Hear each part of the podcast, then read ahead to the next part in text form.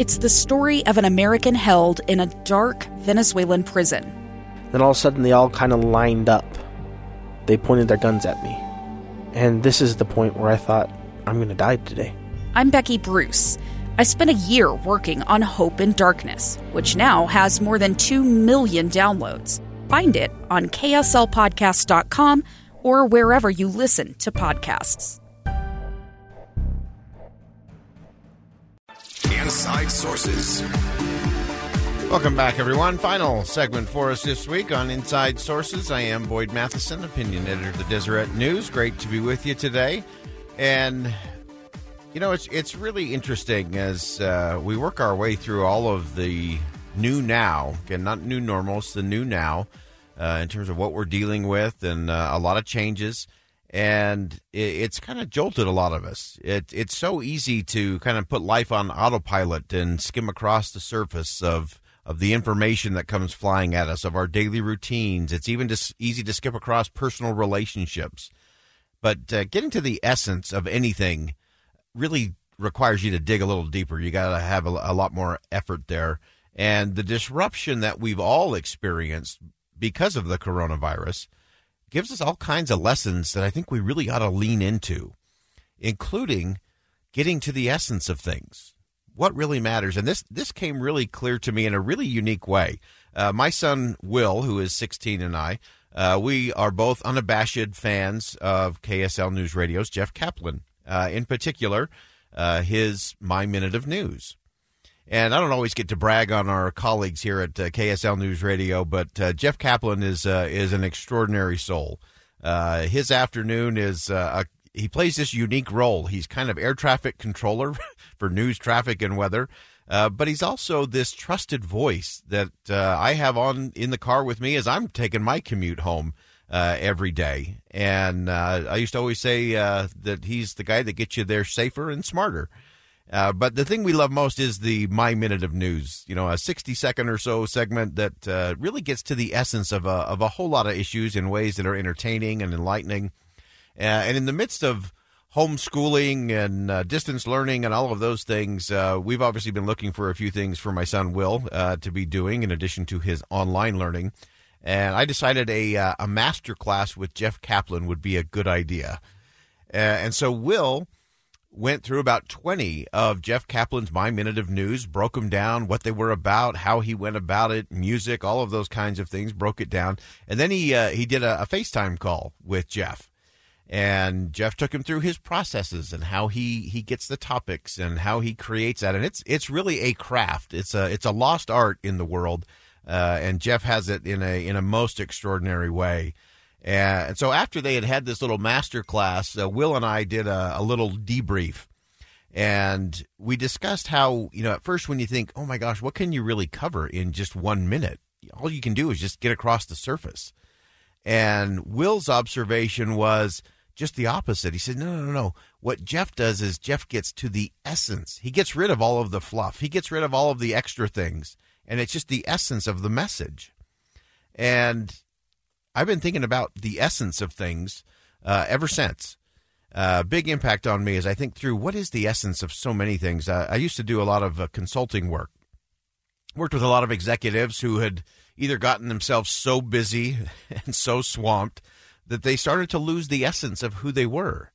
Uh, they they lost the uh, the essence of what they loved to do, the things that brought them joy and satisfaction and got them in the business uh, to begin with. Uh, and I and I will confess, I've been that guy. I've been that guy who's been so busy that you start losing who you are.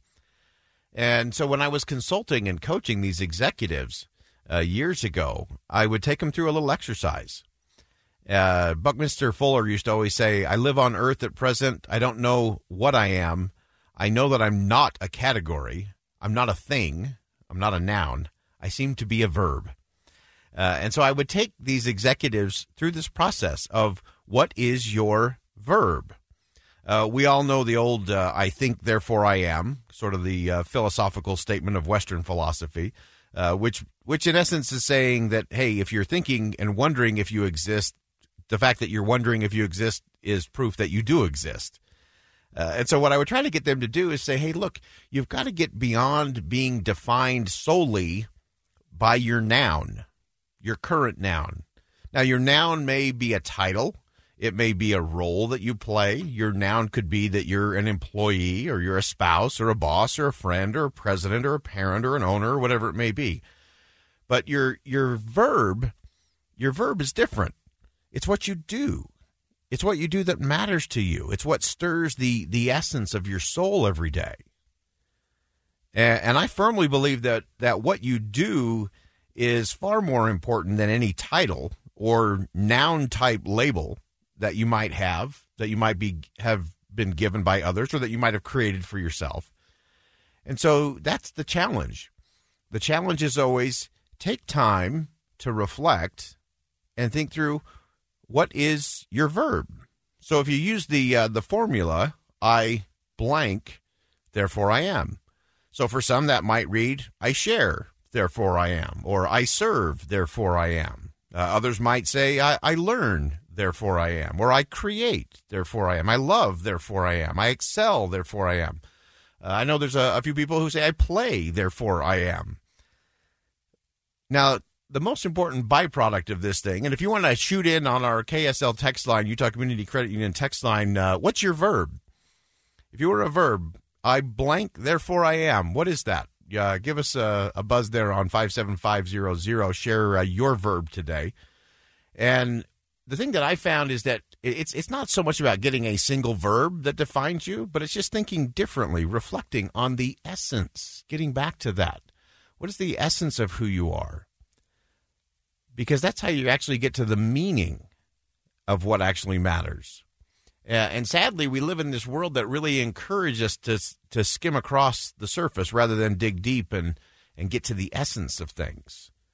And you think of all that we have. We can mindlessly scroll through social media images. We can scan the headlines. We can click on the clickbait. We can, you know, flit our way through the Twitter feed and, and fill our day with all kinds of things that leave us uh, a little empty and most likely unsatisfied.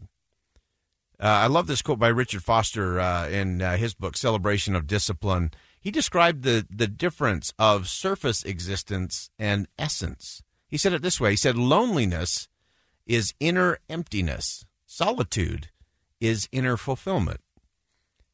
And so it's often in that solitude that we can actually figure out what our essence actually is. And uh, Easter week is a good week to do that. Uh, it's a good opportunity for all of us to slow down a little bit and really think through, what is the, the essence of who I am? What is the essence of what brings me joy and satisfaction and gives meaning uh, to my life and to my world?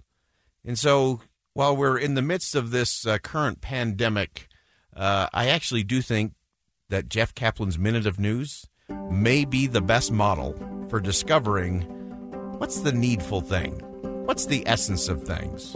What we find to be absolutely essential in troubling times is an amazing indicator of what is the essence for all time. I'm Boyd Matheson, opinion editor at the Deseret News. Thanks for joining us on K S L News Radio. As always, see something that inspires, say something that uplifts, and do something that makes a difference. A gun in the face. Then all of a sudden they all kind of lined up.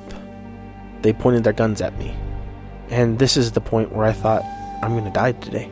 Started two years of horror for an American in Venezuela. They said, you need to give us your phone and get ready because you're coming with us. I'm Becky Bruce, and I spent a year researching and piecing together Josh and Tammy Holt's story about their ordeal in a notorious prison. That's when everything started to turn bad. We had another pound on the door. Boom, boom, boom. And there was the police once again. You can binge all of the episodes of Hope in Darkness on K S L podcasts dot com or wherever you get your podcasts.